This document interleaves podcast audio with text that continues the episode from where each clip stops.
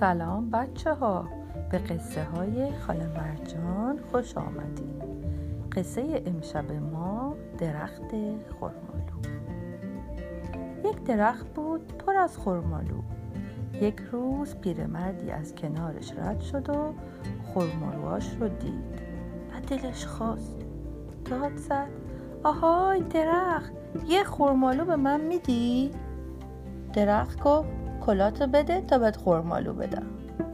پیرمرد قبول کرد، کلاش رو داد به درخت.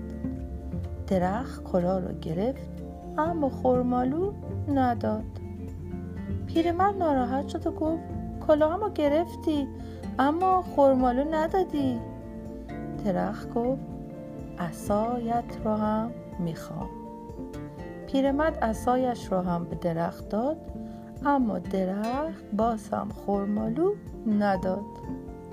پیرمرد ناراحت شد و گفت: کلاه و عصایم رو گرفتی، پس چرا خرمالو ندادی؟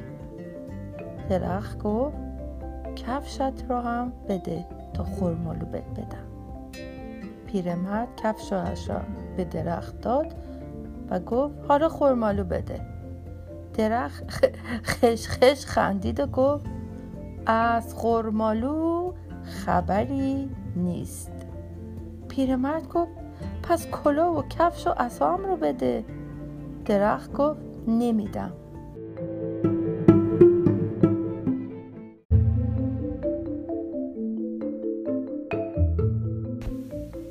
ناگهان شاخه های درخت سنگین شد، تکان خورد و کج شد. بعد هم چند تا خرمالوی رسیده از شاخه های درخت کنده شد و افتاد زمین. کفش و کلاه عصا هم از روی شاخه درخت سر خوردند و افتادن پایین. پیرمرد خرمالوها رو برداشت و خورد.